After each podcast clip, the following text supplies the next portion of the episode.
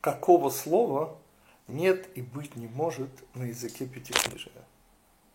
Конечно, слово Бог. Поскольку попытка, сказано еще Козьмой Прудковым, объять необъятное, как вы понимаете, обречена на неудачу.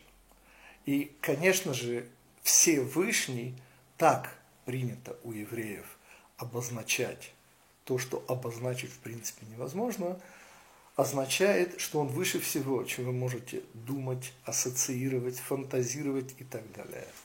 Поскольку мы говорим только о его именах, то есть о его проявлениях, которые мы с вами воспринимаем. Например, его хозяйская функция от слова «адон» – «господин», или его функция как установившего все законы. Это имя «всесильный».